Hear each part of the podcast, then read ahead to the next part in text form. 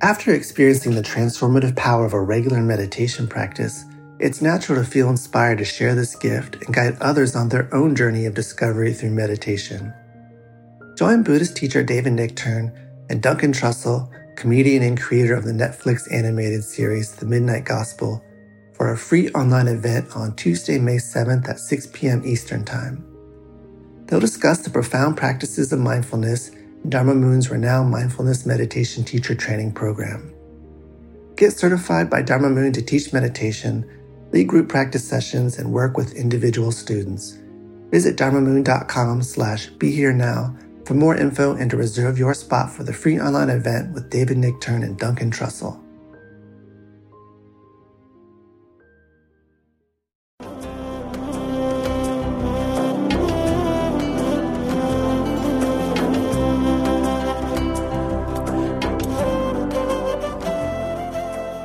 Welcome to the Jack Kornfield Heart Wisdom Hour. We are delighted to share with you Jack's innate common sense wisdom and his clear, open heart. If you are interested in supporting Jack's podcast, go to BeHereNowNetwork.com slash Jack. Um, and I guess I want to first start because it's what well, I don't know what you'd call it, Easter Monday or something like that. It's the Monday after Easter, and it's insanely wild spring out there um, from all that thankful March rain, um, and of course Easter and Passover and all of the various kind of spring holidays with the eggs and the bunnies and things are really the ancient archetypal celebration of the renewal of life, of, of the fertility of life and the rebirth after a long winter. Um, and one of the questions is how do you navigate death and rebirth? Because there's a way in which we're all dying and being reborn all the time. I had the opportunity after a retreat recently to drive back into Woodacre. I now live in Fairfax to the house which I had helped create and where I lived for 30 years. Um, and it's kind of wild looking at it. It's lovely. Some a young couple are there who are about to have kids, and it's the perfect place for that. We raised our daughter, um, and I thought, wow, that was a life, wasn't it? And it's all gone, you know. And actually, only a few people even remember what happened there and how it cre- was created, and then that will be gone. And things are really, they appear, we experience them, and they're gone like your childhood, for example, you know, or Tutankhamun, or the dinosaurs, you know, or Y2K, if you remember that, you know, or, or, um, you know, cassette tapes, or whatever it is. It's like stuff happens and then it disappears. And what do we do with that? Um, yeah, it seems that although we thought ourselves permanent, says the Buddha, we are not. Although we thought ourselves settled, we are not. Although we thought we would last forever, we will not. So that's some medicine there, isn't it? Hmm. Yeah. But this is our human, human incarnation is designed this way. This is our human lot. And so how to how to deal with this. Now, there is in Colorado a woman who made uh, a kind of ritual work of art that I talk about sometimes called the Salt Monument. She made a kind of temple for it, and in the middle is a giant glass or lucite crystal that turns every 24 hours. And it's filled with seven and a half billion crystals of salt, one for each human being on the earth. And as the priestess of the salt monument, every evening she goes in and takes this beautiful ritual container and from the bottom of it pours out 200,000 grains of salt for the 200,000 people that died that day. Think about that. This day on earth. And she says some prayers over it and does a kind of ritual return to the earth. And then every morning she comes in and she pours in another ritual container of 250,000 grains of salt for the 250,000 babies that were born, will be born that day. That's us. You know, we're coming and going, baby. That's just how it works, right? And our practice of mindfulness and loving awareness gives us the capacity to be with birth and death and change, the inevitability of it, from the place of a witnessing, loving awareness, or a place of balance or wisdom. Now, it ain't that easy. We live in a time of toxic politics where there's a lot of fear and racism and terrorism and, you know, all those things. And you look and you go, oh my gosh, what is happening? You know, worldwide terrorism, what's happening to the climate, what's happening in our politics, what's going to happen. That's on one side. And then on the other side, there's a million acts of goodness every single day between gestures and care and, and the blooming trees of the spring and the unbearable beauty of the earth, along with the suffering and the greed and the, and the uh, idiocy and so forth. And we could have a small vision about it. There was a guy, I think he was a Texas oilman, not to say anything about Texas, but maybe a little bit about the brashness of it, who was wealthy and he went to Picasso's studio to buy a Picasso because he could, you know, and um, showing around. And he said to Picasso, "Why don't you paint things more like they are?" Imagine saying that to him. I mean, you I won't do the accent because I'm not very good. My daughter said you're not allowed to do that anymore, so I won't do the text. But anyway, um, and Picasso said, What do you mean the way they are? And he said, Well, like here. And he pulled out his wallet and he pulled out a, you know, a photograph of his wife like that. And Picasso held it up and he said, Hmm, she's rather flat and small, isn't she? You know.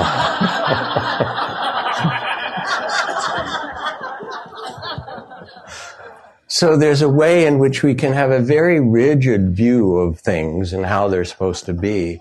And that small sense of self that we think we know how what's real and how things supposed to be is very limited. But there's something bigger going on than, than our ideas about it. Um, as I say so often, the question is not the future uh, of humanity, but the presence of eternity. So there is an invitation in the meditation practice. Um, the Buddhist texts begin, O nobly born, O you who are the sons and daughters of the Buddhas, of the awakened ones. Remember who you are. Remember your inherent dignity, your capacity for compassion. This is your birthright. And make room for, let go and make room for this possibility. Um, because here we are in this beautiful springtime, you know, and um, there's something mysterious that's also true as it said, there are some questions that can't be answered by Google, right? Who are we? What is, how do we navigate this? What is this for? This is a Zen story from third grade. Ruth remembers being a girl, daughter of a sharecropper in South Carolina, one of 10 kids living in a little cabin. One day in spring, her third grade teacher said there would be a talent show. Little Ruth went home troubled, thinking, What talent do I have? She couldn't sleep that night, paced the porch before the field.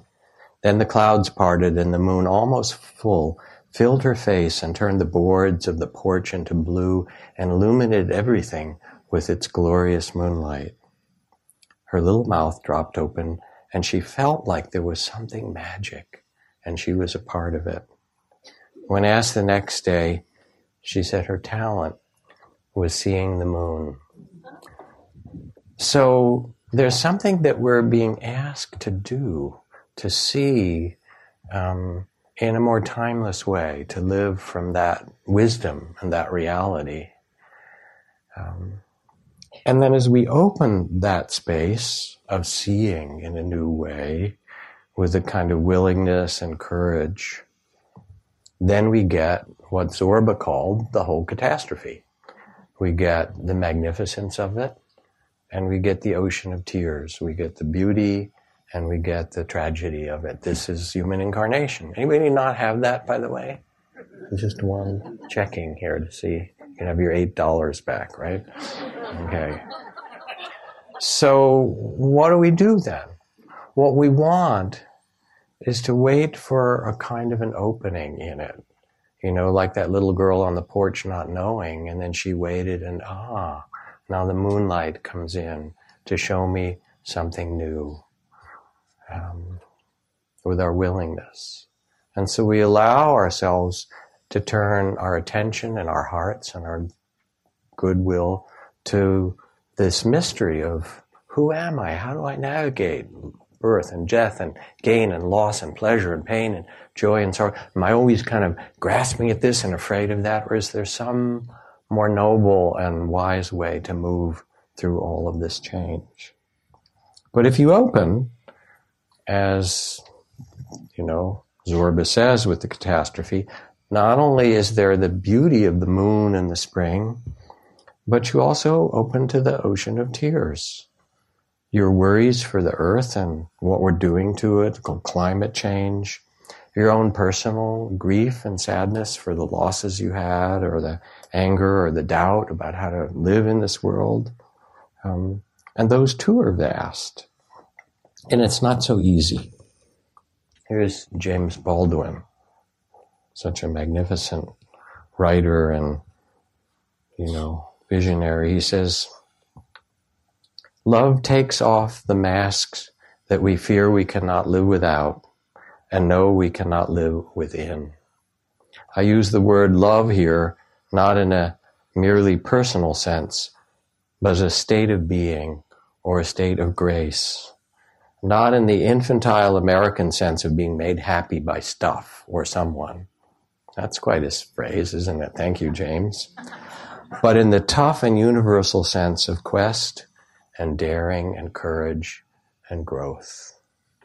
It's a different meaning of love than the love of gratification. Um, it's the love of willingness to show up for this life fully.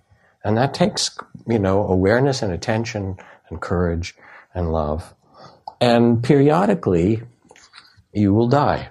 I mean, yes, you're going to die anyway. That's right. We know that. And we've got the statistics and the mortuary is waiting for you. I promise you, they've got it all figured out. But you're going to have other deaths as you go along. And the person who really being on the way, writes the Zen teacher Karlfried Dürckheim, who falls upon hard times in the world will not, as a consequence, turn to those friends who offer refuge and comfort and encourage their old self to survive. Rather, they will seek out someone who will faithfully and inexorably help them to risk themselves so that they may endure the difficulty and pass courageously through it. Only to the extent that a person exposes themselves over and over again to annihilation can that which is indestructible be found within them. In this daring lies dignity and the spirit of true awakening.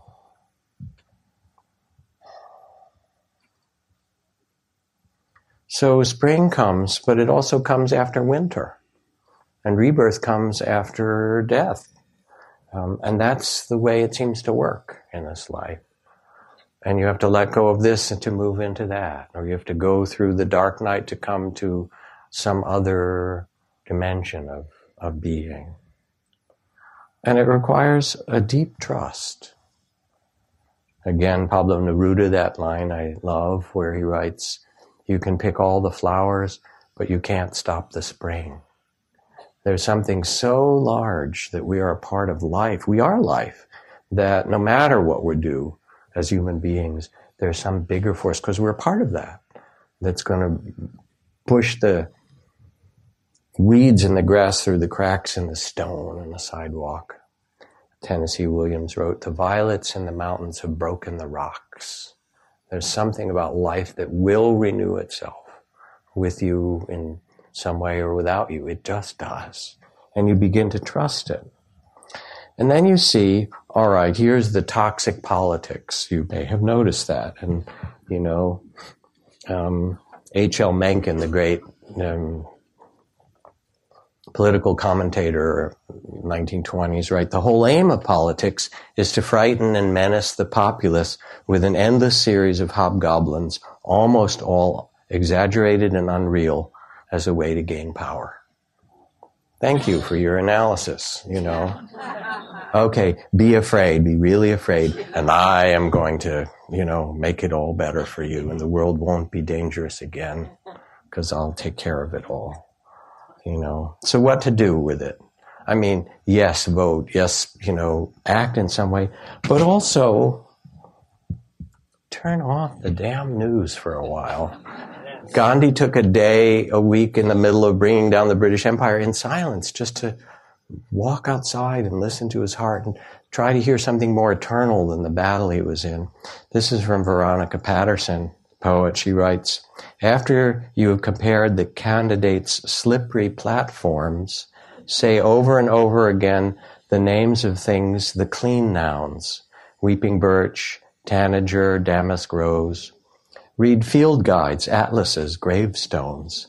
At the store, bless each apple by kind, McIntosh, Winesap, Delicious, Jonathan. Enunciate the vegetables and herbs, okra, cilantro, calendula. After a speech compromising the environment, recite the tough, silky structure of spider webs, ladder web, mesh web, funnel. Chant the spiders, comb-footed, round-headed, garden cross, feather-legged, ogre-faced. Remember that most short verbs, verbs are ethical hatch, grow, spin, trap, eat. Dig deep, pronounce clearly, pull the words in over your head, and hole up until it's time to hatch.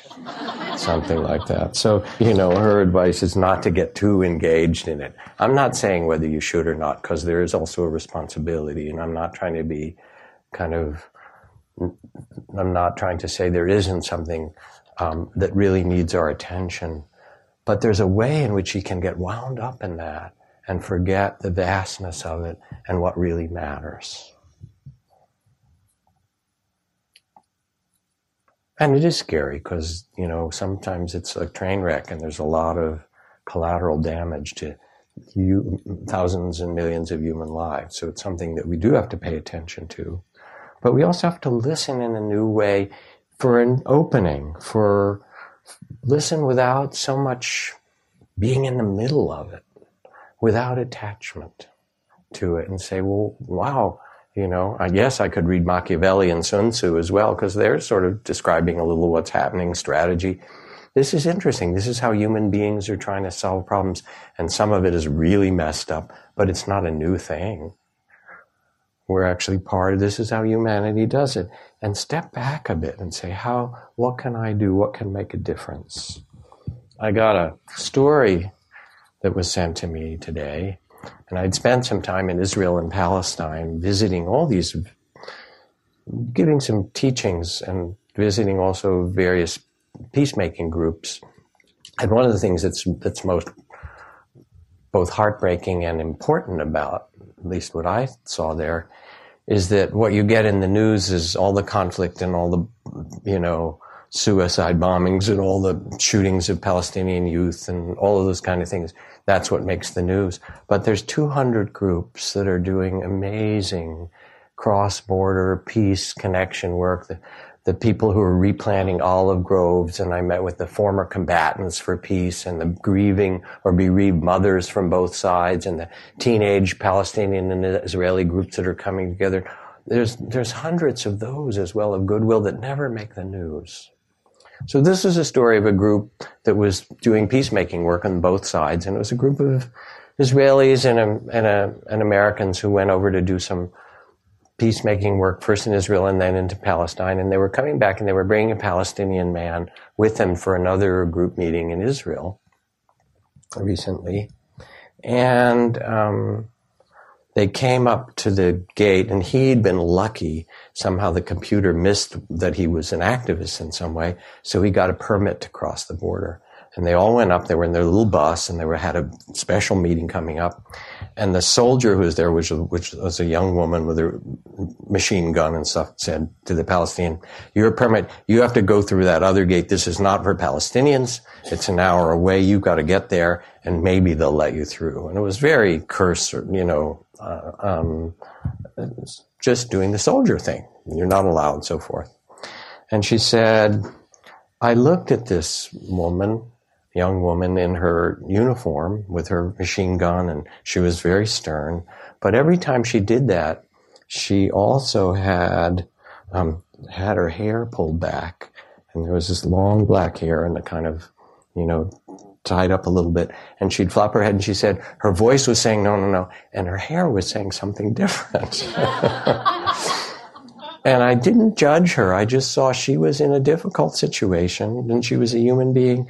And I just looked at her, this older woman. I said, I know it's complicated. Is there any way you can find a way to help us? We have to join our friends in the South. We have to do it fast. This is a group and this man is really part of it and we can't leave without him. There's some way. And she paused for a minute and put her gun to the side she saw, she moved, there was a bunch of keys, and she said, You see that gate? If he crosses it quickly and calmly, he can walk five minutes and take a taxi to this other place five minutes. You can meet him, and it'll be all right. I saw the opening, and I honored her, and we responded. And you know, I was looking at her. She got a little bit calmer. We talked a little bit about how hard it was. I asked her, "How is it to be a soldier?" She said, "It's terrible. I go home and I, you know, I don't smile all week, and now I'm supposed to be happy when I go home to see my mother." Um, I looked at this dark, slender young girl in front of me, young enough to be my daughter, and I became so curious. I wanted to ask her about her hair. What's the story? I was convinced that this hair had its own language, so I did. And she said, It's a reminder that I am a woman, that I'm born into life to love. I tend to forget this in the uniform, and I've forgotten how to smile with so much suffering around. But then my hair slaps my face, it blows, and reminds me I'm a woman. No one can bury this fact under any kind of uniform. When I'm out of here, I will work for peace like you. But now she was speaking the same language as her hair, and her hair was soft and calm. You know? So there's something in the troubled times in which you're asked not to take that into yourself, but to step back and sense the, the play of life and then look for your opening. Because it will be there with another person or in a political way or in a, you know, human, just in the human to human way.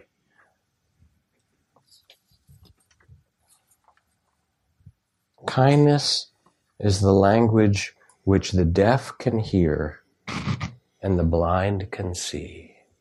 This is from Mark Twain. Kindness is the language that the deaf can hear and the blind can see. You can feel the power in his very simple words. So then the question is all right, how do we do this? We wait for these moments, these openings, you know, we keep a bigger perspective. And the way to do it is without attachment. Ha! this is really important. So let me talk about attachment for a little bit. Because all those spiritual books you read say, you shouldn't be attached. You and you and you should stop being so attached or whatever. You go, what the hell does that mean? Really? Because, um, does it mean you have to throw away your family and your clothes and your car and your music and, you know, become a monk or a nun and not be attached to your bowl and your robes and whatever happens? Don't see many monk or nun material out here. Maybe a few. But it's got to mean something more than that. And there were, you know, tens of thousands of awakened disciples of the Buddha who weren't monks and nuns. So what, what, what does it mean? Well, one thing about the word that's important, the way that it's used, is that it has very different meanings in Western psychology and in Eastern psychology. In Western psychology, attachment is healthy, and you want um, secure attachment between a mother or, or you know primary caregiver and their child and their baby especially. And if there's a kind of attention and care and attunement good enough, a good enough uh, then that child realizes they belong here and they internalize this sense of being seen and loved and they feel like they're part of the human race. But if there's not that secure attachment, then you get different things that are called insecure attachment or avoidant attachment where they can't really make healthy relationships because they're not even connected to themselves. And there's all kinds of trauma in that. And we all know that in Western psychology, all the kind of healing necessary. So for the West, a psychologist talks about the health of attachment. It gets confusing because when you talk about non-attachment in the East, does it mean a mother shouldn't be attached to her baby? You know, or does it mean that a partner shouldn't be attached to the, their lover? Or, or, you know, or that you shouldn't care about things. So you need to start to pay attention to what does it mean to, when I say how to do this, to do it without attachment. What could that mean? And the way you get to know about it is you feel it in your body. This is not like some philosophical thing I'm talking about.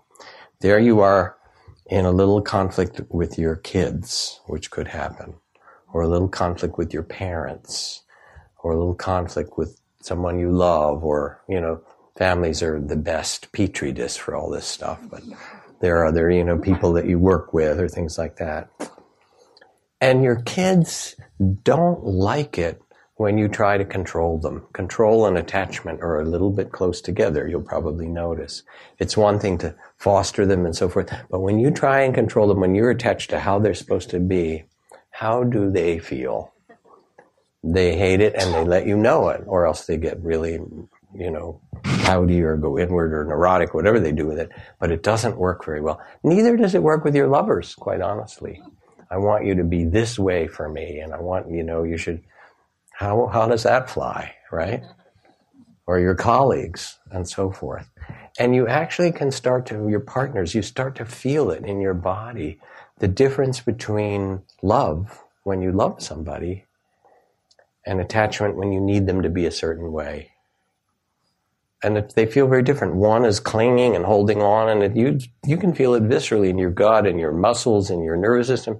You know what I'm talking about. And so non attachment doesn't mean not relating, but it means to be present without the grasping, without the controlling. It's not in your control anyway. We'll get to that, right? so my teacher Ajahn Chah used to wander around the monastery. You know, he also had a good sense of humor, but and he would kind of tootle up to people, especially if it looked like they were having a hard time, and he'd say, "Are you suffering today?" And if they said no, he said, great, and have a beautiful day, lovely spring day, nice to see you. And if they said yes, he just look and say, ah, must be attached, smile, and then just tootle off again. You know, it was like that directly related that you're suffering, not your pain, because you'll have pain, not your loss. That's part of joy and sorrow. That stuff comes being human incarnation. But your suffering is directly related to how attached you are. That's worth a pause. And then he said, All right. He used to talk about letting go. He said, If you let go a little, you'll be a little happy. If you let go a lot, you'll be a lot happy. If you really let go, you'll be truly happy. But there's something else to say about that, which is that sometimes we translate letting go as getting rid of. Oh, I'm afraid. I want to let go of that fear and not have it come anymore. That's not calling letting go, that's aversion, right? I don't want that. So sometimes the translation for letting go is better translated as letting be. Just letting it be the way it is without trying to control it. Sometimes you can let stuff go, but sometimes it's there and it's with you and you say, okay, let it be.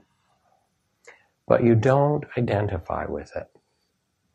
You don't take it personally. You don't hold on to it. I mean, even this wonderful guru I spent time with in India, Nisargadatta, somebody said, here you are, you know, you talk about mind vast like space and not being identified with the body and mind. You're this great saint or this sage. Do you ever get angry? Do you ever get upset? He said, Oh, sometimes, you know, if I'm really hungry and my food doesn't come on time and it's not there and so forth, I can get irritated, I can get annoyed. He said, he said, but it has nothing to do with me. It's just my body doing its thing. He said, it's like it's there, but who I am is so much bigger than that. It just plays through. I didn't talk to his wife, so we don't know. know. But then you say, all right, if I'm not attached, then what about marriage? What about relationship? What about family? What about um, social justice? Or, or what about the care for the things in the world that matter? If you're not attached, isn't that sort of that Buddhist navel gazing, you know, oh, everything is impermanent and I just let it come and go kind of thing? Hmm? How do you operate then without attachment? There's a different frequency, there's a different um, capacity than control and attachment. And here are some words that describe it dedication, commitment, direction, care. So instead of the attachment in a love relationship, it's not, I need you to be a certain way and controlling, but um, I'm dedicated to this and tend and care, and I want you um, to flower as best you can. So I want the best for you as best I can, and for myself. And it's not a clinging, but it's a dedication. You're dedicated to your children. You're dedicated to the work that you do to change the world or to bring something beautiful as an artist or a parent or a creative, you know, conscious business. It takes dedication. It takes commitment and takes direction. It can even take a kind of ambition, but a wise ambition. And what does that mean? It means that you're, you're, you're there, but you're not in that controlling place with it.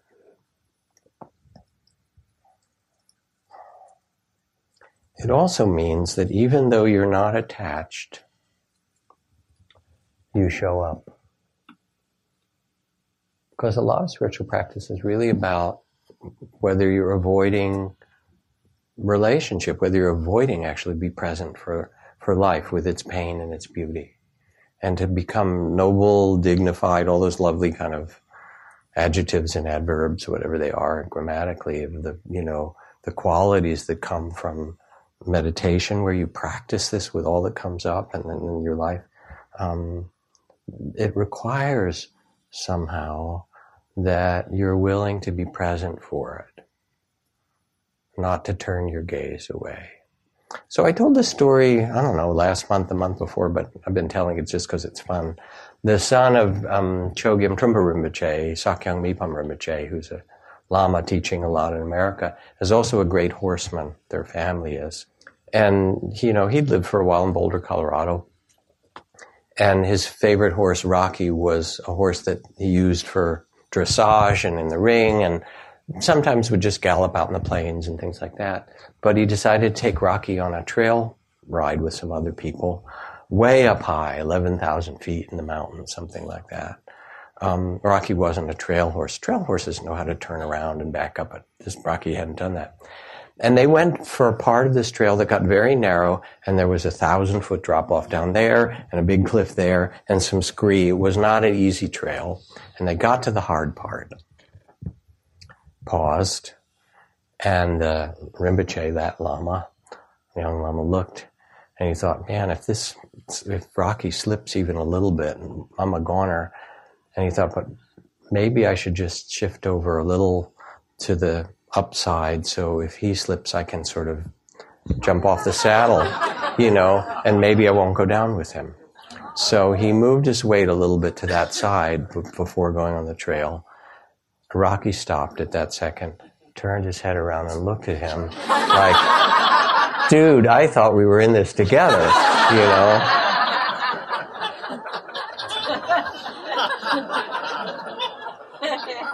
And then uh, the Lama, the young Lama, centered himself back on the saddle. Okay, we're in it. We're in it together. And he relaxed and Rocky relaxed. And then step by step, they went across that trail. So to not, to, to not be attached to not be attached doesn't mean that you're not present, but you're present in a different way. And the secret, I always love that little pause there. Isn't there a movie called that? Anyway, the secret is to act well without attachment to the outcome. Because that part is not given to you. How, who, how your child is going to turn out, you know, or whether your business will succeed or not, or, or your art project or whatever it is, or the social justice thing that you do, or whatever it happens to be. I mean, I read probably every few talks this passage from Thomas Merton writing to the young activist um, who is discouraged. Do not depend on the hope of results, he says. You may have to face the fact that your work will be apparently worthless and achieve no result at all, if not perhaps bring about its opposite. As you understand this, you start more and more to concentrate not on the results, but on the value, the rightness, the truth of the work itself. And in that way, um, what you are doing is beginning to trust that you face the right direction, you plant the seeds of something that really matter to you, and eventually somehow they will bear fruit. That's not up to you when the plant grows. You water it and you tend it, but that's, that's not what's given to you in this human incarnation is to act beautifully. Um, and then the world will t- receive that and it will bear fruit in its, in its own time. And there's a sense as you do this again in the non attachment, kind of a sense of the emptiness of it, if you will. Let me see what I mean. Like going to my house of 30 years and realizing there are only a handful of people that have any memory of how it was built and what we did and so forth. And then that will be gone too. And it's just like a whole life, that part, 30 years of life disappeared. You know, and things are that way. They're empty because they list, they exist for a time and then they're gone. So what you get to do is tend them and make beautiful things that add to the long term, you know, now it's a beautiful home for somebody else to raise their children in. But it's mysterious. It's not yours to possess. It just isn't.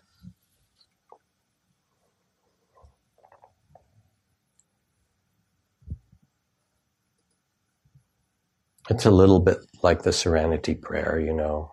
Grant me the uh, how does it go? The the the ser- serenity to accept the things that I cannot change, the the courage to change the things I can, and the wisdom to know the difference. And somehow there's something very very similar in this, and there's a kind of trust that you listen for that opening, like the swish of that Palestinian young woman's hair and realize, okay, she's saying no, but her hair is indicating there's some, somebody else under that machine gun in that soldier's uniform. And you wait and you see. And you feel it in your body. You can tell when you're possessed and clinging and so forth. And people around you know it very well. And you suffer. And the Ajahn Chah would say, oh, must be attached. La la la. You know? And then you realize, oh, maybe I could let it go a little bit. Now, I just had the pleasure of doing a, a retreat myself for part of this March month long retreat. I sat for almost three weeks. And part of the time it was very quiet and I got concentrated and dissolved my body into light and samadhi things and stuff. But part of the time my mind was really busy, much more than I would have liked. Um, because right before I went on my retreat, and the week before and the days before, I got a whole bunch of emails from these places that I often teach saying we're making our 2017 calendar. You know, here we are talking about living in the moment, right? I am, I am scheduled in 2018. It's insane. But anyway, we need to know because we'll save you the space or we won't, but you got to know right away from Kripalu and Omega and Esalen or whatever it happens to be. And then I'm planning this stuff in China and they want to do that in India. And so I got all that stuff and I'm sitting there trying to be quiet and I know all those have to be answered. And then I'm also worried because a few days before I sat one of my best friends fell and broke her hip and is in the hospital. And then this other person I was tending to, whose teenage daughter is really going through a hard time.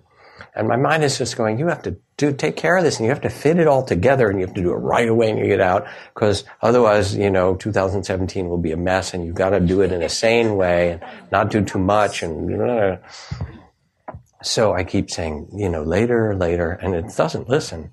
And then I, okay, samadhi, and I go into this deep, quiet place. But the minute I stop concentrating, it all rushes back in.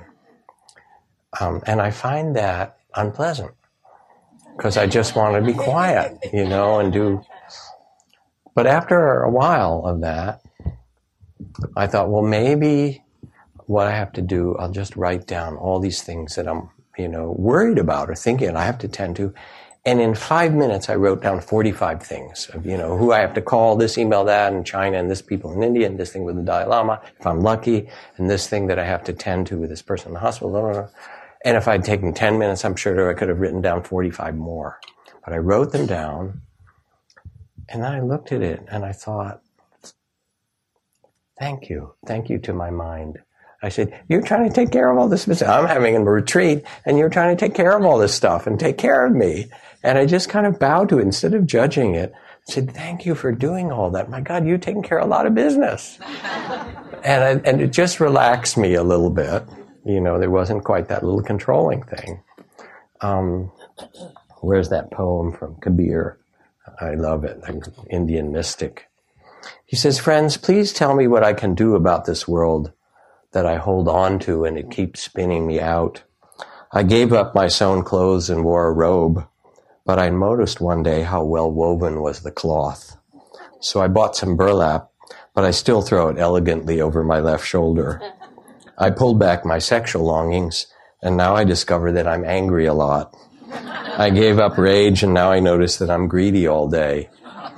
I worked hard at dissolving the greed, and now I'm proud of myself, right? When the mind wants to break its links with the world, it still holds on to something, doesn't it?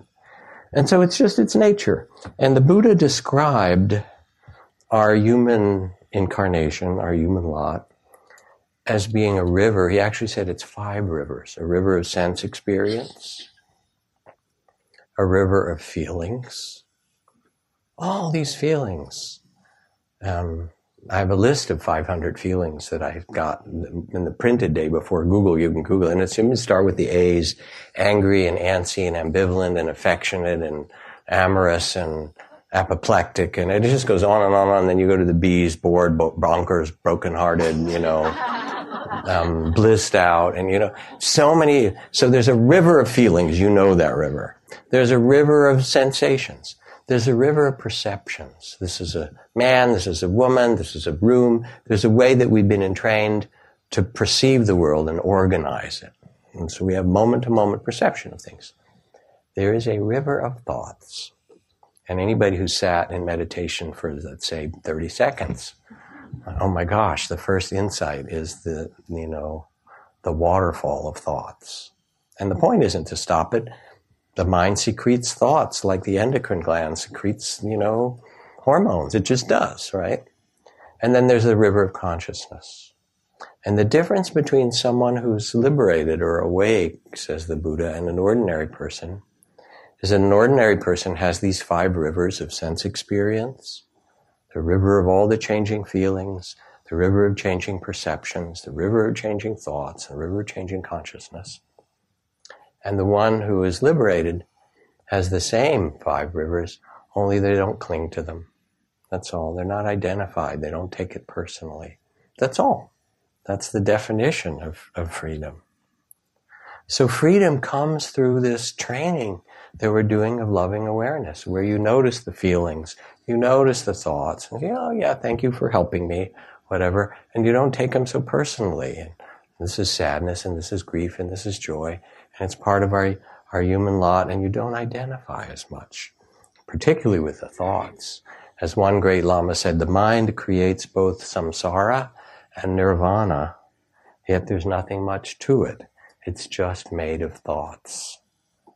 When we realize that thoughts are empty, the mind will no longer have the power to deceive us. And so you start to see that thoughts are, you know, they're ephemeral. They're like clouds. And not only that, you can have an opinion about a person, or about a politics or about a whatever it is. And then you can have the opposite thought, you know, three days or three years later. oh yeah, but my thoughts are really important and real. Well, good luck, you know.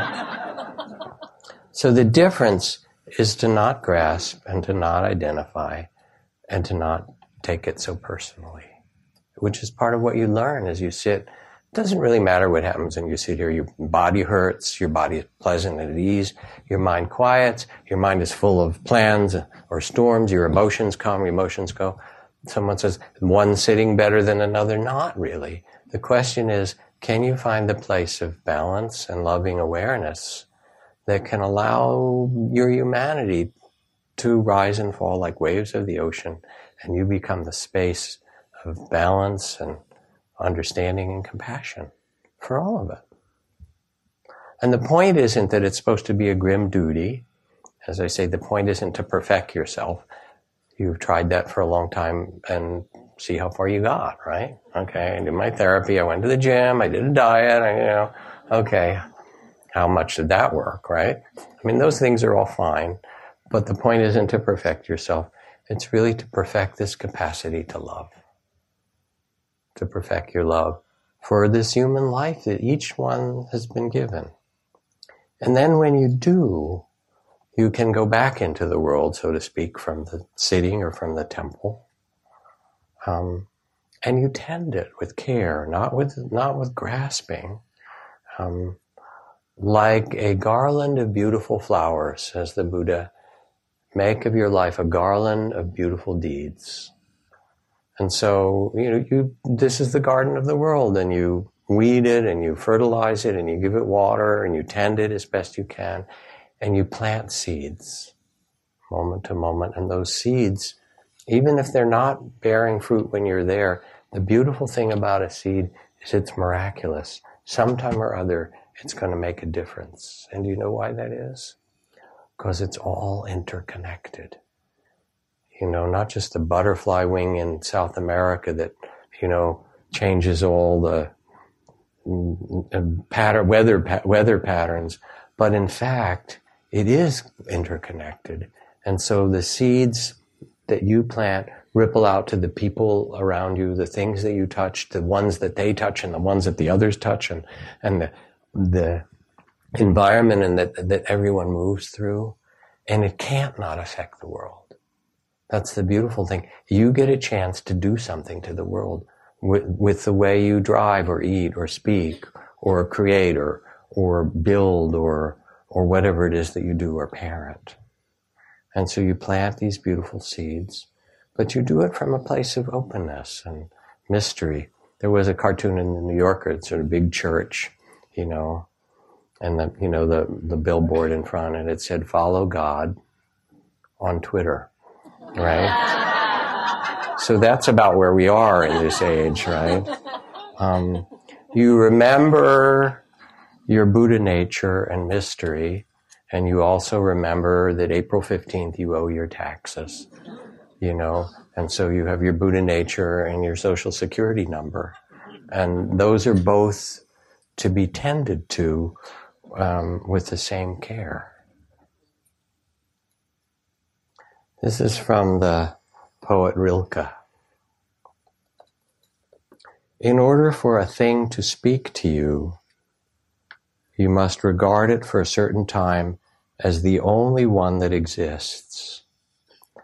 You know Georgia O'Keeffe, who did those extraordinary paintings of desert flowers and things like that. She was she was very straightforward about it. She said, "The reason I paint this way is so that people will actually see the flower because it's so small in the desert and I want them to get it. You know, I want them to really look at it.